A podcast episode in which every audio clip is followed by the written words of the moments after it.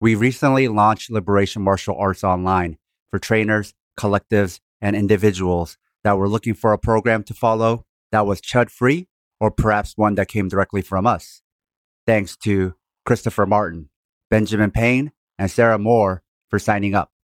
If you would like to sign up for Liberation Martial Arts Online, or you just want to increase your financial support for the Southpaw Project, you can find special tiers on our Patreon.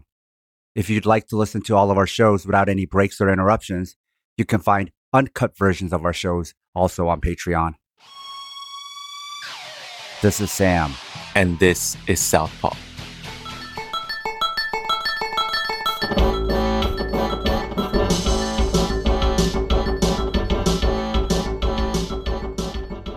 This episode was produced by SH, New Guy, and M. Shelton.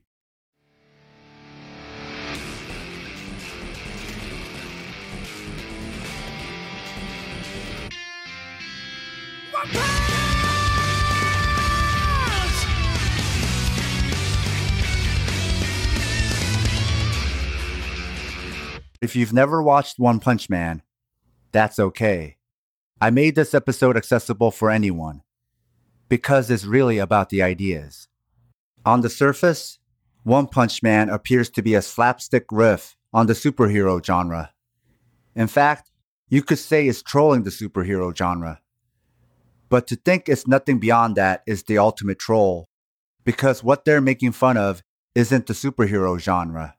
It's us, the general public, and the folks these content creators have to deal with online.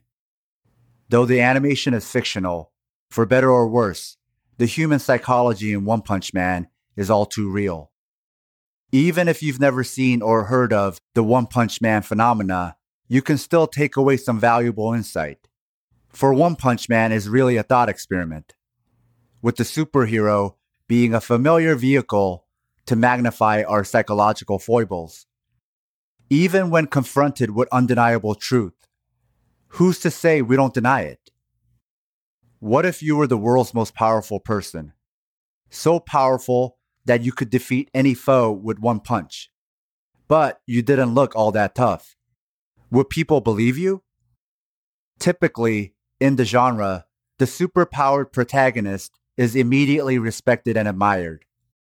Once that became stale, the genre has played around with the twist of what if the public is fearful However, the assumption remains the same that this is a superpowered being, and our opinions about this power are what is now fickle. Do we like this power? Do we not? But the underlying premise is still people are reasonable actors who accept facts, but may have different concerns over those facts. But that's a bold assumption. Why would people in movies and TV shows accept facts when their counterparts in real life do not.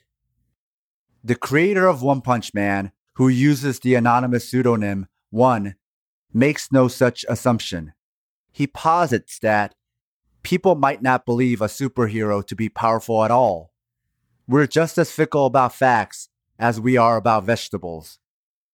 Using an anonymous alias, the creator is familiar with trolls and people's ability to gaslight their reality. His other work, Mob Psycho 100, is even more overt in his criticisms of mob slash crowd psychology. If facts work, why don't we use stats and graphs with our children? Which makes you wonder if most other science fiction creators are no different than the crowd, in denial of the facts of the world. It doesn't matter how far science has come, superstition and belief in magic will remain we'll someday get to Mars and half the planet will still think the world is 5,000 years old. No matter what One Punch Man, aka Saitama, does, no one believes he's all that powerful. And any story saying otherwise is considered fake news. When he lifts a bus, Photoshop. When he leaps over a building, special effects. Moon landing, fake. The earth being round, fake. News that disagrees with our beliefs, Fake. After all, look at him.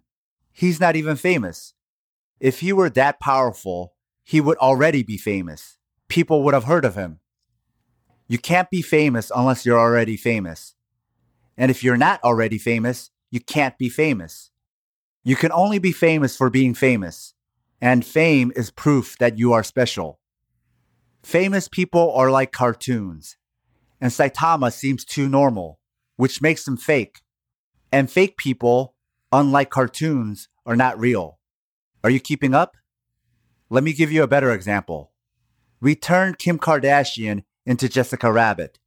And since she's Jessica Rabbit, she must be real. You have to be a caricature of a person to be considered a real person. And if it's too mundane, it's fake. Reality is larger than life. So normal life, then, is not reality.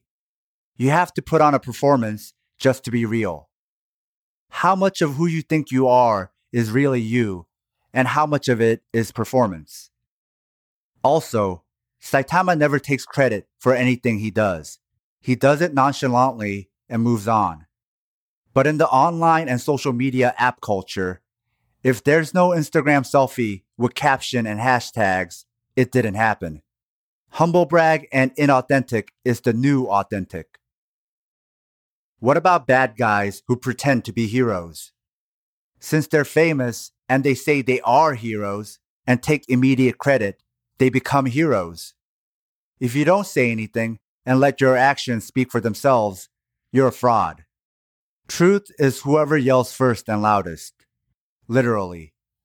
One guy, Tank Top Tiger, just started yelling really loudly, making up lies that Saitama was a villain. But since he was so loud, and since he pointed his index finger at Saitama, and because his brother, Tank Top Black Hole, joined in, people believed them. Hey, those guys are really loud. So they must be extra honest and know stuff. Look, he's pointing his finger at him. That means something. That means he's telling the truth.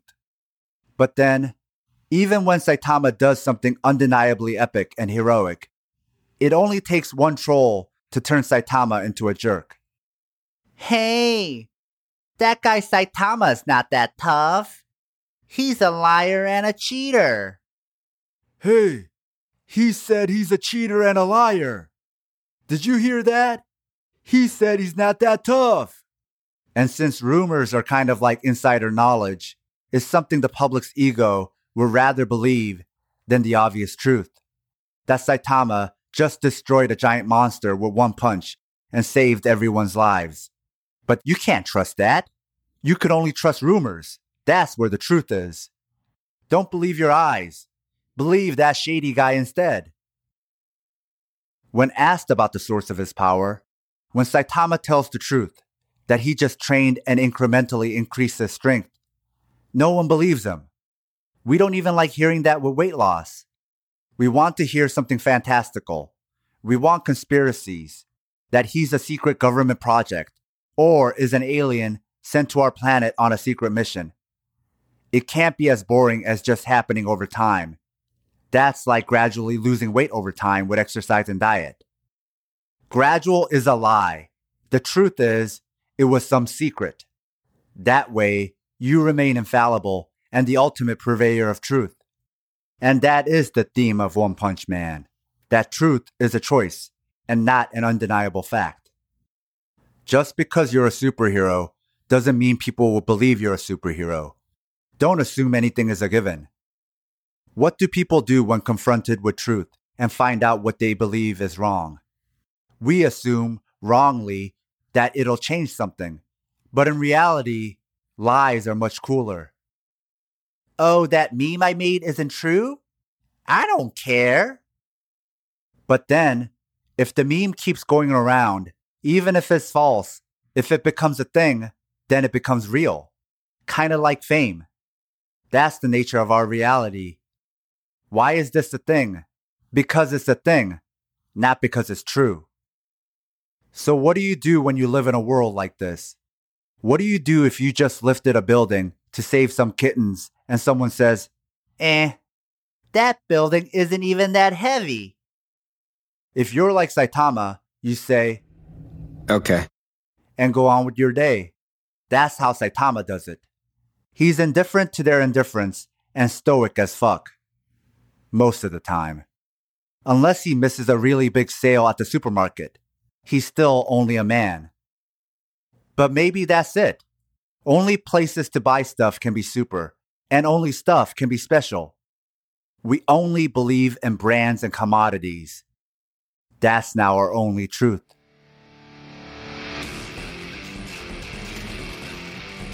If you like what you heard, please support us on Patreon.